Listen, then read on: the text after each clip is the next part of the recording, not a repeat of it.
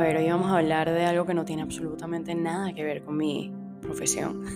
Pero es que me llama muchísimo la atención que todo el mundo esté consumiendo colágeno como si fuese una bebida espiritual o, unas cápsulas mágicas que te van a ayudar a quitarte todas esas arrugas, a relucir, Yo no sé, yo no sé qué es lo que piensa la gente, creo que el marketing les está dominando la cabeza. Pero yo aquí vengo a tal vez hacerles entender un poco más sobre el colágeno. Todavía no he entendido. Ustedes saben que yo todo lo averiguo científicamente y me pongo días y días y días y días y días buscando, analizando bioquímicamente cómo reaccionaría en el cuerpo.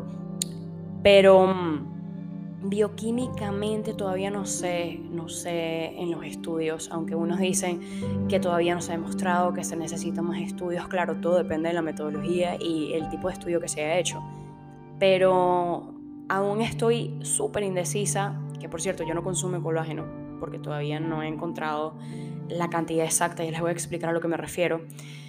No sé si es mejor hidrolizado o no hidrolizado. Para mí, algo que ya esté metabolizado, es decir, hidrolizado, cómo el cuerpo lo va a asimilar. Supongo que, es lo que he encontrado en los artículos, que algo que ya está hecho y procesado, cómo el cuerpo lo asimila. O sea, que sencillamente uno lo consume y el cuerpo lo desecha que no lo entiende, no lo capta.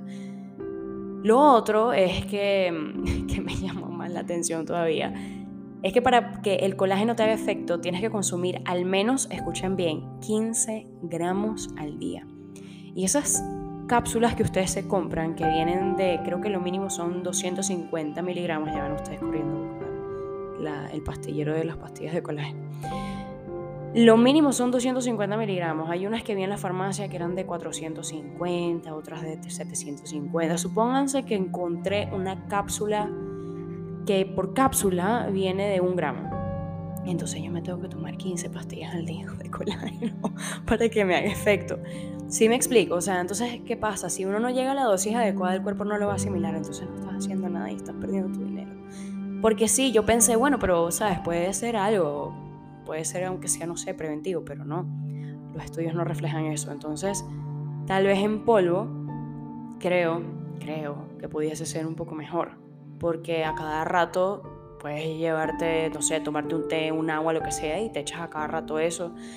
Em, habría que ver la cucharita y la proporción que hay, dependiendo, por ejemplo, creo que la de Sasha son mm, un gramo por, por servida entonces tal vez deberías tomarte por cada bebida, no sé, suponte que lo divides en el día en cuatro scoops. Entonces te haces tres bebidas al día y llegas más de los 15 gramos.